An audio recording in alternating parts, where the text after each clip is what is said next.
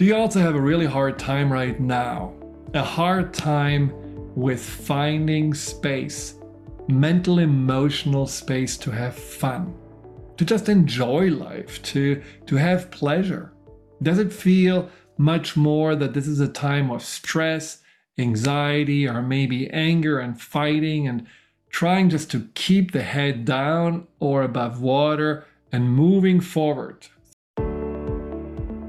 Hi, this is Dr. Friedman, and you're watching Empowerment Solutions.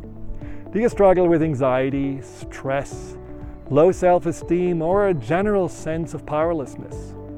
Well, in this podcast, me and my expert guests share with you tools, tips, and strategies on how to overcome these struggles using the power of your conscious and subconscious mind so that you can live with greater joy, peace, and empowered authenticity. Mike, it's so nice to have you and Empowerment Solutions. And uh, I like to, you know, just jump right into it because I read about your journey to being really interested in fun coming from a not so fun place. Mm-hmm. I mean, it seemed like you were actually a little down with yourself in life, and then you started to reshape how you wanted to approach also fun. So tell me a little bit about that. Yeah. So, um, sort of the beginning of the origin story was uh, to kind of you know condense it.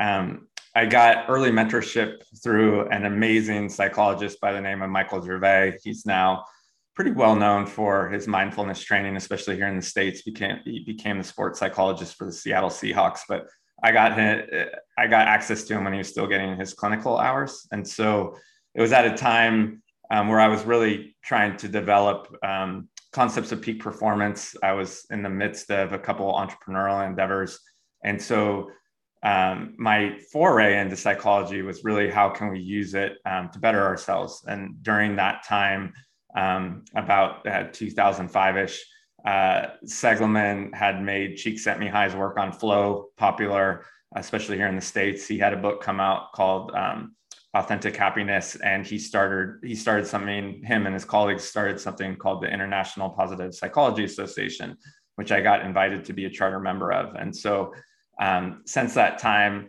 had really drank from the cup of positive psych research, right? And used a lot of those tools for my own betterment. Um, and uh, also have always been kind of a quantified self geek. So, uh, you know, would track like what was working, self experimentation, and things of that nature. And up until 2016, um, really had been a zealot of, uh, you know, trying to optimize happiness the best that you can. Um, and as you alluded, uh, I had this kind of trifecta of unfortunate events happen in that year. I lost my younger brother quite suddenly to a pulmonary embolism.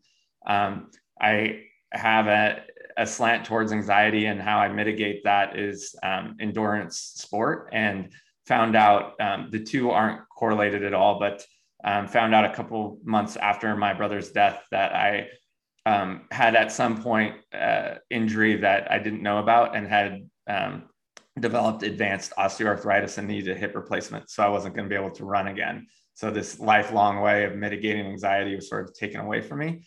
Um, and then uh, this isn't necessarily bad, you know, misfortune, but my wife got an amazing opportunity that's brought us to North Carolina, but we were living in California and had been um, throughout our marriage. And so uh, that meant uprooting you know, from our support network from family and friends, which are, you know, a great way to sort of mitigate stress when it happens. And so I had these two unfortunate events and, and I didn't have my network available.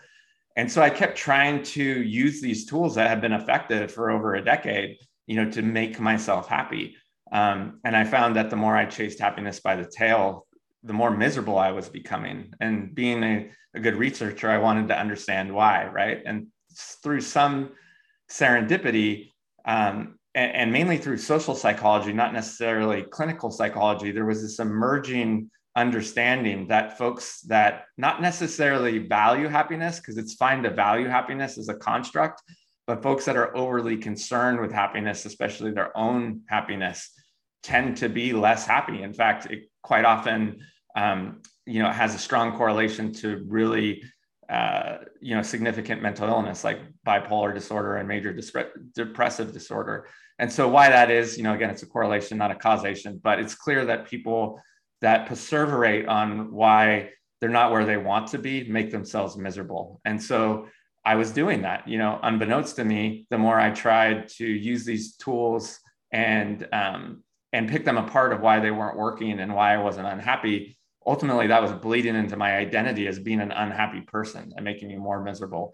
So if these tools were no longer effective, um, you know, what was there? And so I started digging in and realized, um, especially from, you know, my previous research in organizational psychology, this idea that autonomy is a really useful tool to bring back um, strong mental well-being, right? And so what could I do to sort of build my breadth of emotional response with still identifying as unhappy being an appropriate response to my brother passing away. And I found that anyone can still bring in joy and delight into their life and still identify with negative emotion, right? You can still have these experiences of what, what we call in clinical psychology positive valence um, and still identify with the malaise or sort of the melancholy that's happening in your life if that's an appropriate response at that time.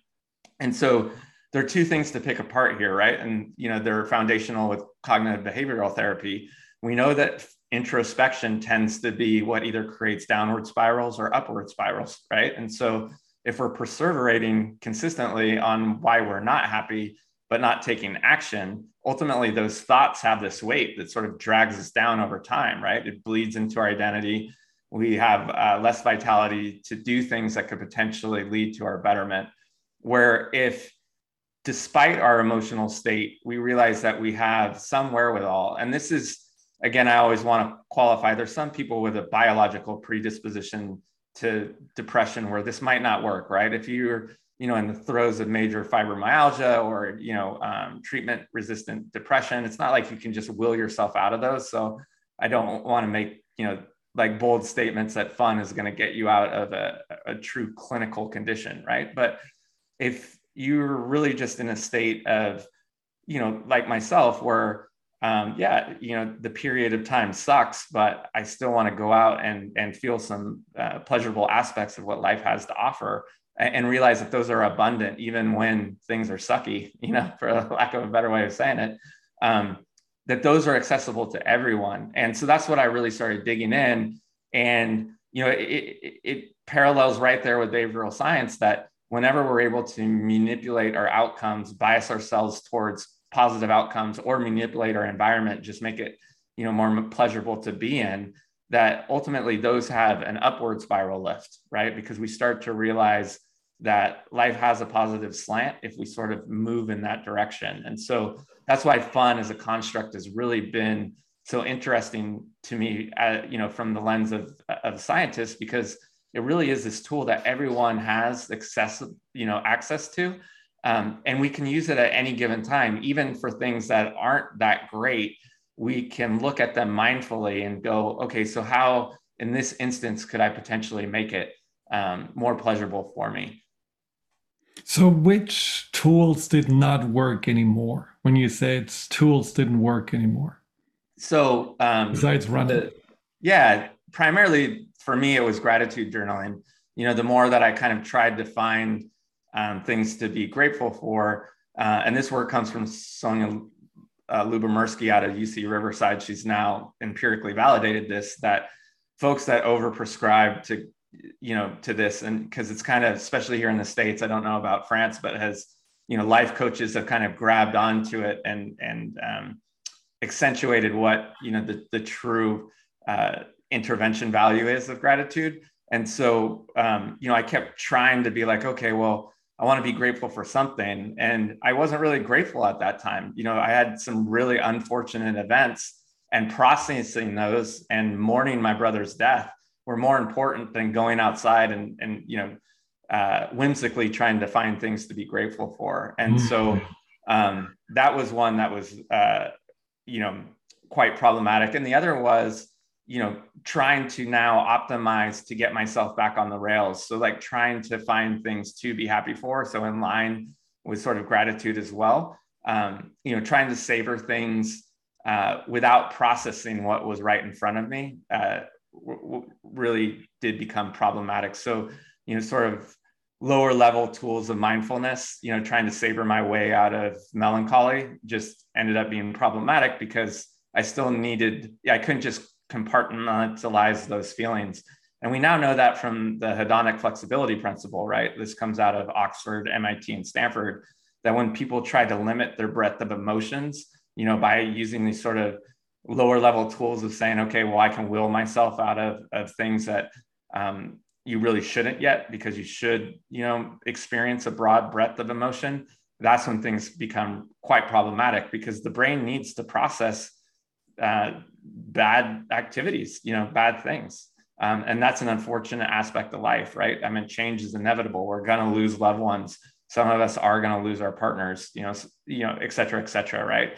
And um, turning a blind eye to that by overly using tools of positive psychology despite you know negative valence and negative emotional states again now has been empirically validated to sh- you know that we need that you know it's part of the human condition yeah so when you said it's you know either an upwards or a downward spiral i mean what if it can be neither what if it's like a middle where you just stay in this mindful acceptance of whatever you're experiencing? I mean, is it necessary always to go one way or the other, or can we just be in the middle somewhere?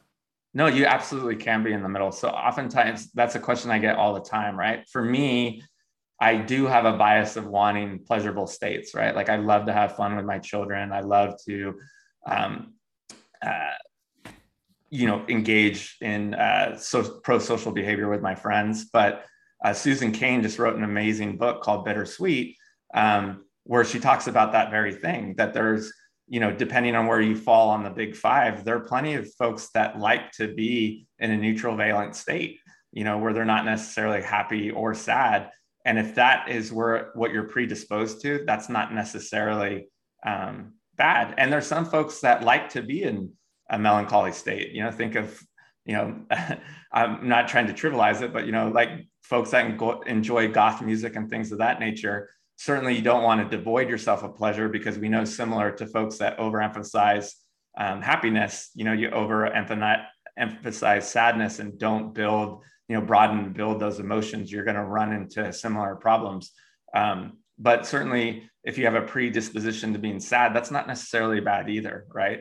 And so, uh, absolutely, if you want to go down the middle, I think what is problematic is if that um, you're flat all the time, so you you tend to be apathic. Um, you're going to start to lose mirror neurons. You're going to lose the ability to be empathic. You're going to not understand why kindness is important.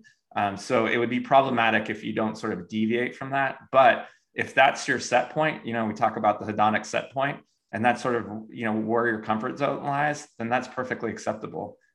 Well, I think what you so beautifully said is this, you know, need that you know we have to be happy that can put more stress in us than it actually lets us you know unfold life or even grow into you know whatever we meant to be or we want to grow into based also on the circumstances we're in. I mean when you lost your brother or i lost my parents you know these are very challenging situations but they also shape you as a human being. And so just this this need okay i need to have pleasure i need to have happiness that can certainly also put more pressure on yourself to skip over it like you just mentioned than really also savor the gifts in it because any loss is also certainly something that can teach us something. Like you said uh, sometimes there is joy in the hardship or you can find more joy in the hardship and and what did you mean with that? That you know there is a way to maybe be more uh, appreciative of the small joys that uh, present themselves or how did you see that? Yeah so um, in researching the book and also processing you know my my own feelings about what had happened um, i was impressed to find out that the folks that accept death and so not necessarily fear death which is different again you know this i want to make sure because semantics is important that i nuance you know similar to valuing happiness and being concerned about happiness. This is um, the same distinction with death. So accepting that death is coming and, and not necessarily um, worrying about the inevitability really allows us to um, be more in the moment with the time that we have, right? Because we realize that these experiences that we have are finite. And when we start to realize that a couple of things happen, and one of the most important is that when we index a whole host of experiences, so you know, no matter what you like with regards to arousal and, and valence, um, still indexing a bunch of different experiences through opportunities for wonder and awe and betterment these get encoded into our brain as separate experiences rather than someone that kind of lives a habitual life right? And through you know um, refined heuristics and things like that where if you ask them what they did in a given month they could kind of just give you a summary of their day um, when people index things and are appreciative that time is finite we tend to hold these memories as an as an index timeline which allows us to look back and have this richer set of experiences that helps us build resilience. Mm. And so that's why it becomes particularly important as a tool of mindfulness um, to you know reiterate what you said to be joyful in the things that we do have appreciate what we do have um, because you know abundance is there right? But at the end of the day the one thing that isn't abundant is time. And so using time usefully is one of the best things that we can do. Now, coming back to the fundamental word fun and happiness, how would you describe both and what's the difference between them? Yeah, so fun is an action orientation, right? And so fun is, uh, you know, again, to define it academically in, in the simplest terms, it's anything that we derive pleasure from, right? So in clinical psychology, we would say it's anything on the positive side of valence, anything that we're going, hey, this is an enjoyable activity, right? Happiness, with regards to psychology, is something it, we describe it within the construct of subjective well being, right? And so we've now uh, really pull it out with these numeric measures, you know, based on Likert scales. And that's unfortunate because what, you know, and again, it's just a definition, right? But it requires introspection to say, hey, was I happy, you know, within this time period, whether that's, you know, longitudinal time period of five years or what you know was i happy yesterday? And why that becomes problematic is whenever we sort of need to dissect whether or not we were happy all of a sudden we're becoming concerned with happiness. So it's again i like using the metaphor of chasing a tiger by its tail right? Because as soon as we go looking for it all of a sudden it you know it, it it's kind of magically disappeared. But when we start to live life you know the way in alignment with our identity and our values and and you know where we want to go directionally um, then happiness is generally a good lagging indicator of how we're living. Does that make now sense? yes yeah i mean it's definitely an overused word. And you know with my clients i often hear them saying once you know we work on okay what do you would love to experience instead of anxiety? Oh i just want to be happy. But happy is such a wide step from how they are feeling because you know the way we define happiness is something like wow this is so amazing and i'm you know just really having so much joy. Aren't there like way more nuances about happiness? I mean can you just have a cup of coffee on a sunday morning and the kids are quiet it's a beautiful day and it can be completely peaceful equal happy? Yeah and so that's what i've seen um, I'm an organizational psychologist to make that clear. So, but in working with clinical psychologists that work with coaches, one of the my favorite is Dr. Iris Mauss out of um, uh, out of Cal Berkeley, and she had put it to me this way: like when you do have a uh, you know client or patient that comes in with that kind of conundrum, you need them to really define it themselves. Because to your point, oftentimes what they're doing is being prescribed what happiness is right? And especially here in the western world it becomes quite problematic because a lot of it's influenced by marketing right? Um, i think I've, it's one that i'm immersing myself in now. It's not necessarily talked about in the book but um, that i find quite fascinating is the way that collectivist cultures and individualist cultures experience happiness because happiness is really experienced as a group you know, in collectivist cultures and here, especially in the States, you know, we're really worried about individual happiness. And so um, to answer your question, uh, you know, more with a Western slant, because that's what I'm more familiar with, that is where you need to start. Like, okay, well, let's first define happiness because probably half of your problem is that you don't know what happiness means to you, right? And it could mean six different things, right? You know, when we look at a coaching paradigm, sometimes it could be just alleviating pain. Like I'm in so much either physical or emotional pain, I can't be happy. Okay, well, let's work at, you know, in those big boulders. To your point, it could be that someone's just lonely in, in this particular period. And so they're trying to figure out, you know, what are all these things, you know, again, these tools of positive psych that I see on TikTok, and why aren't they working for me? Well, it's as simple as you just calling up that old friend, you know, that you become distanced from because of the pandemic or whatever the reason is and and and just habituating you know that connection again. And and that's going to lead to um, you feeling more fulfilled. And so this ambiguous definition of happiness you know you're spot on. That that becomes one of the biggest problems when someone's trying to quote unquote solve their you know their their happiness issue well, plus it makes them feel that they're constantly failing because Correct. their ability to get to that what they see on Instagram as being happy or TikTok as being happy is never reachable for them. And so they just give up at some point. So yeah, I, I love what you said that it's really important to define it for yourself and maybe even put a different word. I mean, you know, maybe it doesn't have to be for you that happiness is your holy grail of the state of being. It could be something completely different. And that yeah, I think that's that's spot on. And I think you know, again, boiling back to semantics and and revisiting your earlier question, that's why I think fun as a construct is so much more interesting, right? Because fun allows us immediate wins, right? Like at any given time, you know, maybe you need to wait a couple hours or a couple days, but you can take action towards making certain aspects of your life more pleasurable.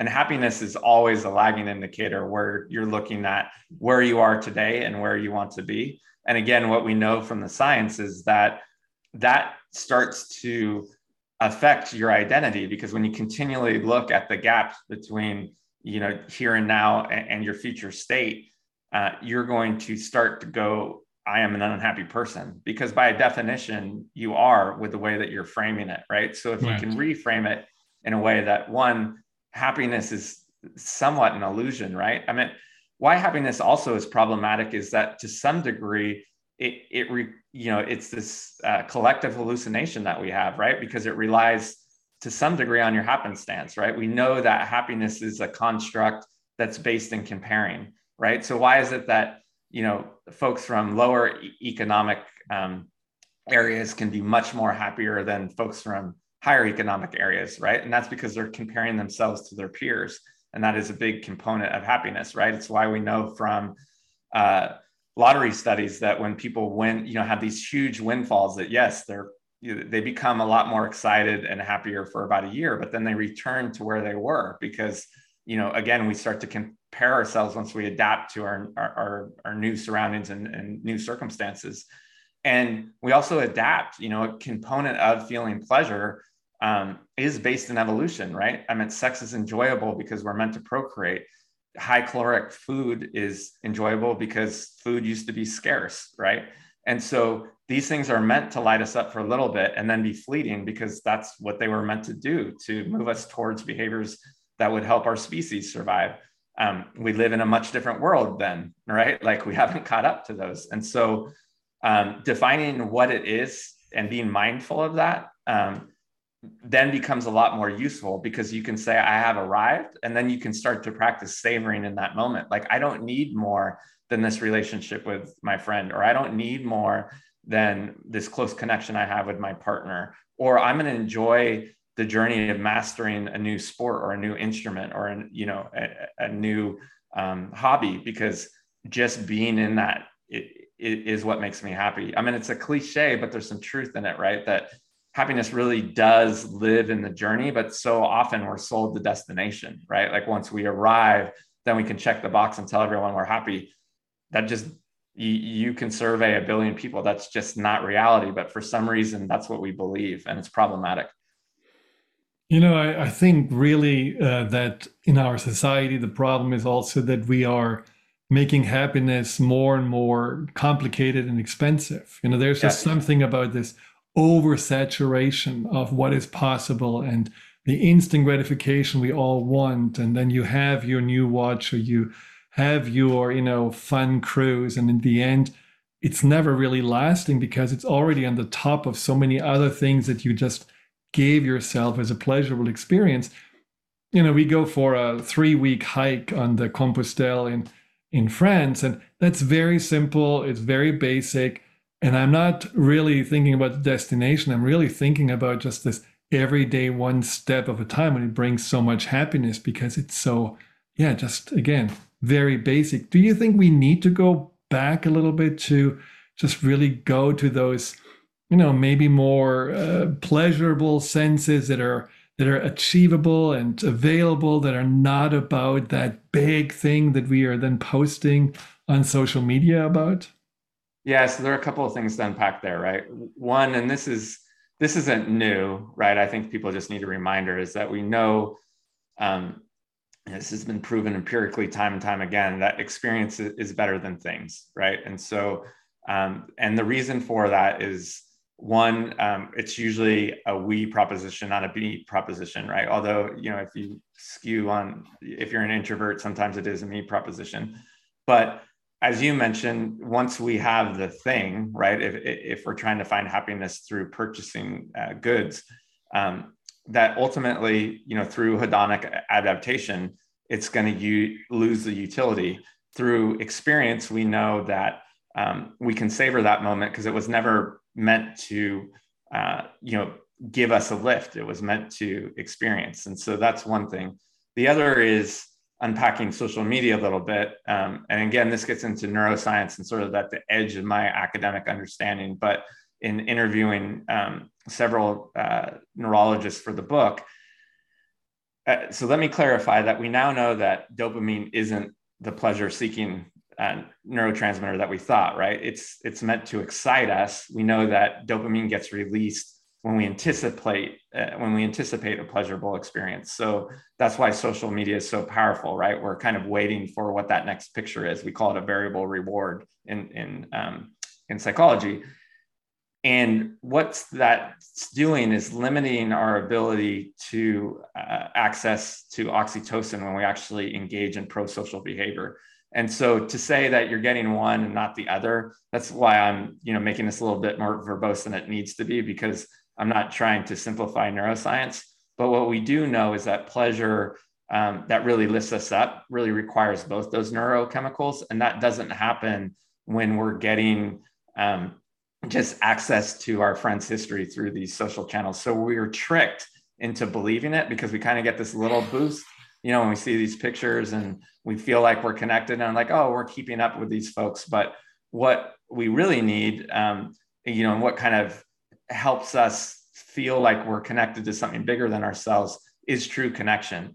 And so now they're just scratching the surface of like, um, you know, it tends to be uh, real eye to eye contact. So they're trying to see like this Zoom meeting that we're having now. Is that a is that a better choice than kind of keeping up, you know, passively through social media but what we know is kind of the you know gold standard is face-to-face interaction right i mean that's why loneliness is an epidemic um, coming out of the pandemic. And we know that uh, at least from a correlative standpoint that loneliness tends to have worse health outcomes than sitting and smoking. And that's quite profound right?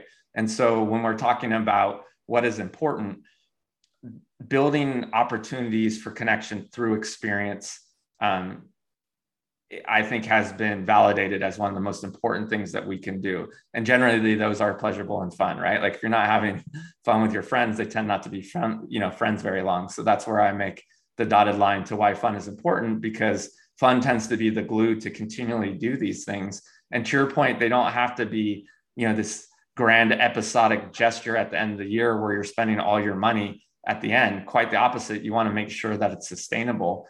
Um, you know, here, you know, in the US and Canada, it's awful. We have to incentivize people to take, you know, we have some of the worst um, time off policies, you know, in, in the globe uh, at two weeks as being an average. I think France is six, right? Yeah. Um, and and we're not even taking them. We're you know corporations realize that this leads to better productivity, so they're not even doing it for benevolent causes, and they're literally having to incentivize people.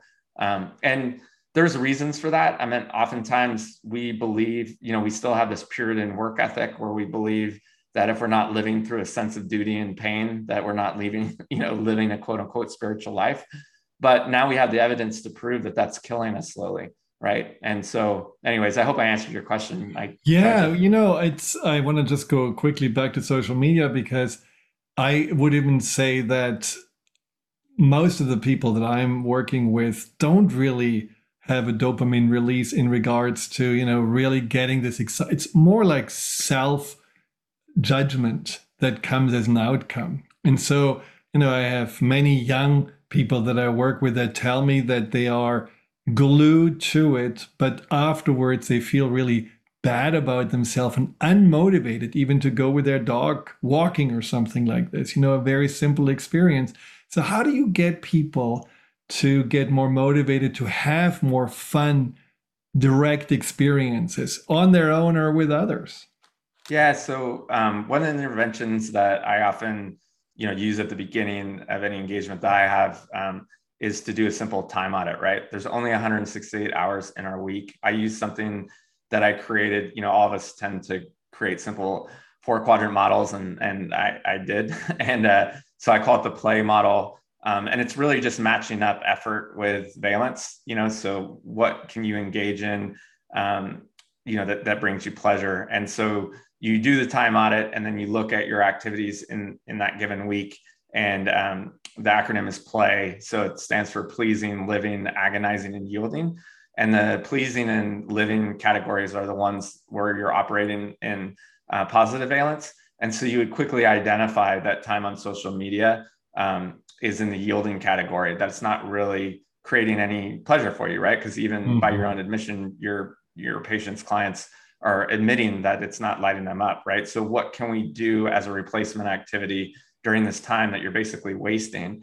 And so in that you want to identify what are the moments of discomfort when you're going through your social media feed right? For some folks it's going to be you know i really want to connect with these friends and um, I just have lost those social graces during the pandemic. So it's as simple as okay, well, identify two or three people you can connect with. If two of them aren't ready yet either, then that's fine, you know, but find someone so that you can start to engage in pro-social behavior. If you know the fear of missing out, um, you know, this comparison paradox that we've been talking about is it, and it's not necessarily loneliness. What can you do to identify one of the things that was bringing you discomfort while you were and actually move yourself towards that mm. and so you know the the main thing about that again you know why happiness is problematic is that we do compare and when you have this fire hose of comparison coming at you you know where you can see a hundred different things that you're not doing then all of a sudden your brain has this huge amount of cognitive load that it has to to sift through, right? Like here are all these things that my friends are doing. And oftentimes we don't realize that that's a curated life of someone that's probably more miserable than you are, right? I mean, we know that again empirically because we know most people that overpost are folks that have high affiliation needs and are likely depressed themselves, right? Um, you know, as a generalization, I'm not throwing that, you know, at everyone, but and I certainly like social media because I've learned I've learned how to tame it, and I think it's a great tool to share and to stay connected. But I limit myself, right? And so um, those are two helpful strategies that I found. You know, is you know, or, or really three, right? What is the replacement activity? Because we know that you know it. I, I, think it's fair to say that it's for a lot of us, it's a budding addiction, right? It's not a, a true addiction, but certainly a budding addiction. And the best way to mitigate addiction is to find a replacement behavior, right? And so that leads to the other two, two of the best replacement behaviors that will mitigate the discomfort that you had um, through engaging in social media too much is one, connecting with the folks that you wanted to see in the first place and creating real world memories, or moving yourself towards one of those activities that's you know causing you discomfort because you know what we call FOMO, right? The fear of missing out. I completely agree, and I think it's discipline that gets us there. And uh, and it's probably you know something we really have to also feel the pain because we're not so aware of the pain that we are gaining from engaging in those things just like in the good old days watching too much tv it was just also something that eventually you felt a little yucky afterwards because you haven't really engaged in life you have just uh, engaged in the screen and uh, for me that's a similarity but now it's certainly more on social media and it feels more as if we are connecting. We are not really connecting as you just pointed out. Yeah and if you can't get over the friction you know some people um, you know kind of get stuck well, i don't know if i want to do a one week time audit even though it ends up being a lot easier than most people feel. I mean now um, android and i um, iphones have the ability for you to quickly look at how much time you're consuming apps. So that's usually a great gateway into actually doing the time audit. Like, wait, I was on Instagram 12 hours this week. or the data doesn't lie, right? well, one of the questions I had for you was also about the misconceptions around happiness. So what are those misconceptions? We may have covered already some, but what are those that you haven't talked about? Yeah, I mean, primarily that it's um, you know something to be overly concerned with, right? And so uh, we have touched on most of them, and that is that um, it does become problematic. That it is this leading indicator, um, and oftentimes requires introspection. So it's not necessarily an in the moment emotion. You know, we have this broad breadth of emotions, but that over being overly concerned about it is going to um, you know lead to negative outcomes. And so uh, you know i think that is the main misconception. Is it this thing that i should optimize for? And ultimately if um, having more pleasure in your life inviting more delight and joy there's better avenues for doing that rather than um, being concerned about you know some future state. And that taking action um, you know in the moment and being more mindful of the activities that you engage in are a lot better way to feel like you're living a fulfilled life. Um, because again, the way that we built this construct of happiness and how problematic it is. Now, coming back to the beginning where you talked about how you got on this journey, what habits have changed for you? What do you think, like personally, is now what you do differently or better than before? Yeah, so I look at um, from time to time, I do that time audit and I try to one, limit the amount of time for introspection, right? So we know, and I know that your um, specialty is in anxiety, right? Like one of the most useful tools for someone that has that slant, which I've already confessed I do, um, is to sort of time box the amount of time you're, you're willing to do that, right? Because we know that if you eliminate it altogether, it's going to manifest in your subconscious in very strange ways, right? And so the same can be done for folks that want to be happy and and and spend a little bit of time, you know, being mindful about how that might look. But you know, finding the amount of time that works for you in any given week, and then capping yourself so that you're not kind of lost in your own uh, perseveration with regards to your emotional state. For me, what I've done is uh, set aside some time on Sunday to be more pragmatic about how I'm going to spend my time in any given week. Um, and then I have some checks and balances of, uh, so I use various apps um, that do tell me like, hey, you spent more time than you had allocated, you know, on this particular activity. And then I'll find ways to, um, you know, to switch out those activities for things that are more pleasurable. And then I have a set of tools that I call Savor. Um, and so the S stands for uh, story editing. And so oftentimes if I find myself sort of wallowing in a particular activity, I'll try and figure out how I can reframe it so that you know it sort of leads me in a better direction. A stands for activity bundling. So if there's something that I don't necessarily enjoy, like let's say you know cleaning my bathroom, I'll try and figure out is there something that I can add on to it that kind of increases the pleasure of that activity. So oftentimes for me, it's listening to a podcast variable hedonics um, you know we've we talked about quite a bit and that is how can i vary up activities so i'm you know this work is based with uh, barbara fredrickson you know how can i broaden and build that those breadths of activities and then o stands for options and that is oftentimes one of the the easiest things to do, but something that a lot I find that a lot of folks don't because it requires an extra step.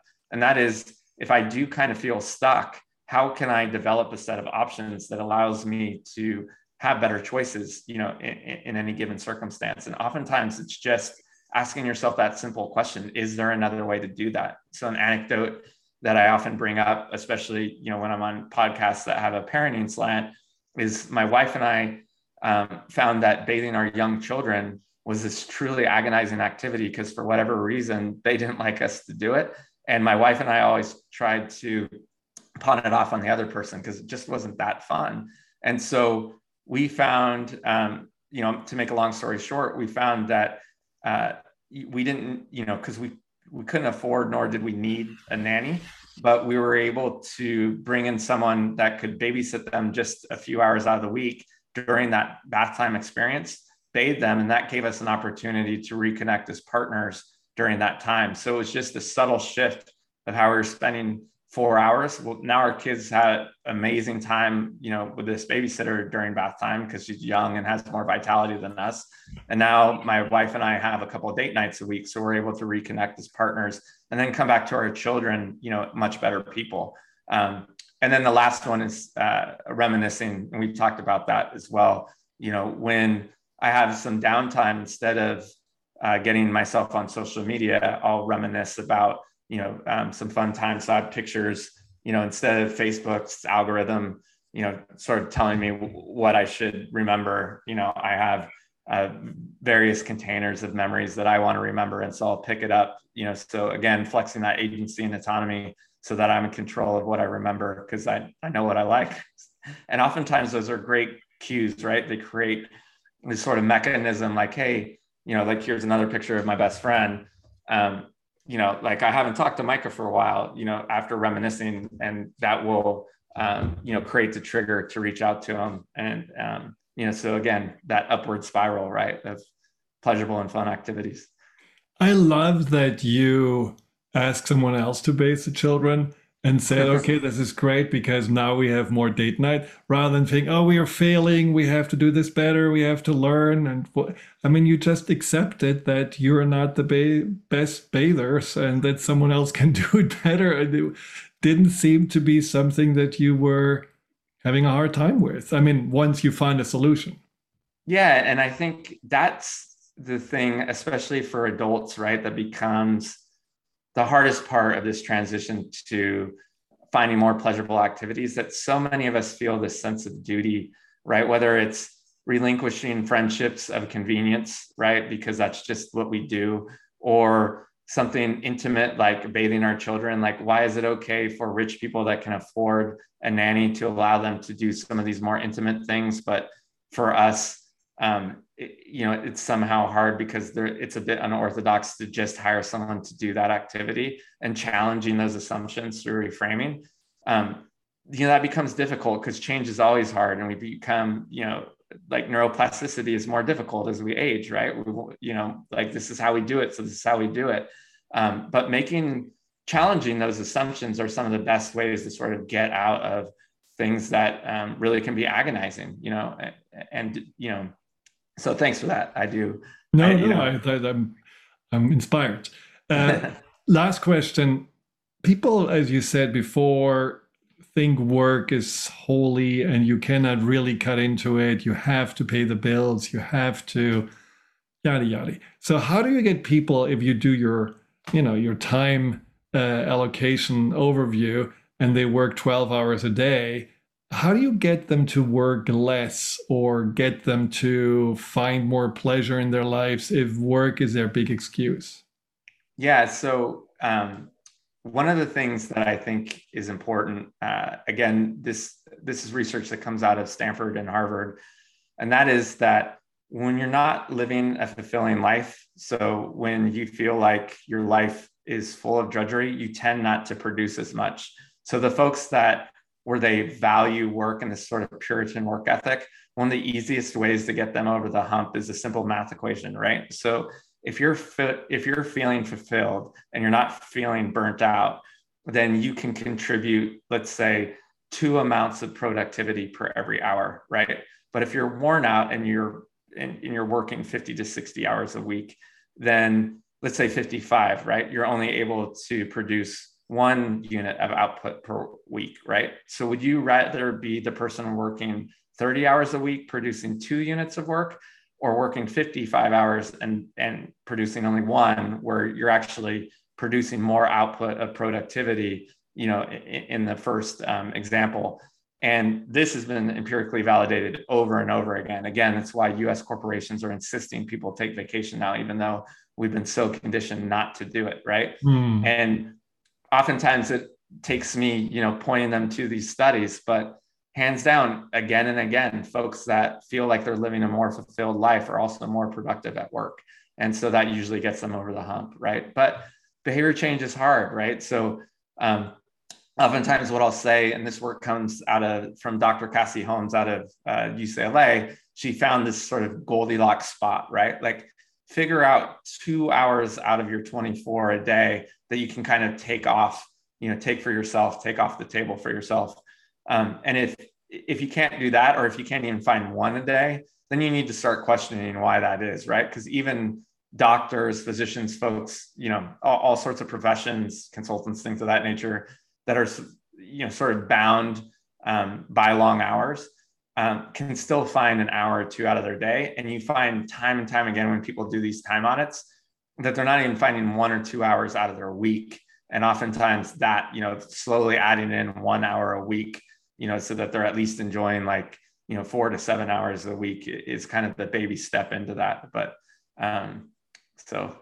Well i think that's very well said, but the problem is also that they often don't know what to do with themselves. So even if they do not, you know, work 12 hours a day, I think just having like you have uh, given many tools, uh, if they have already something that they feel like, okay, I can replace the work time with something simple because I often hear, well, I tried meditating, but that didn't work because their mind is racing like crazy. So there are other things to find pleasure or peace than meditation and just making it simple and having something already waiting for you to you know get used to it and have a new habit of those two hours that bring you fun and pleasure that's just also something that people have to gradually grow into it's not a light switch that you know we can now work less and all of a sudden feel so much happier i'm sure it just takes a little bit yeah and there are two things to unpack there because uh, I like meditating, but it's similar to gratitude. I actually write about it in the book where I was using a muse because, again, I'm kind of a quantified geek.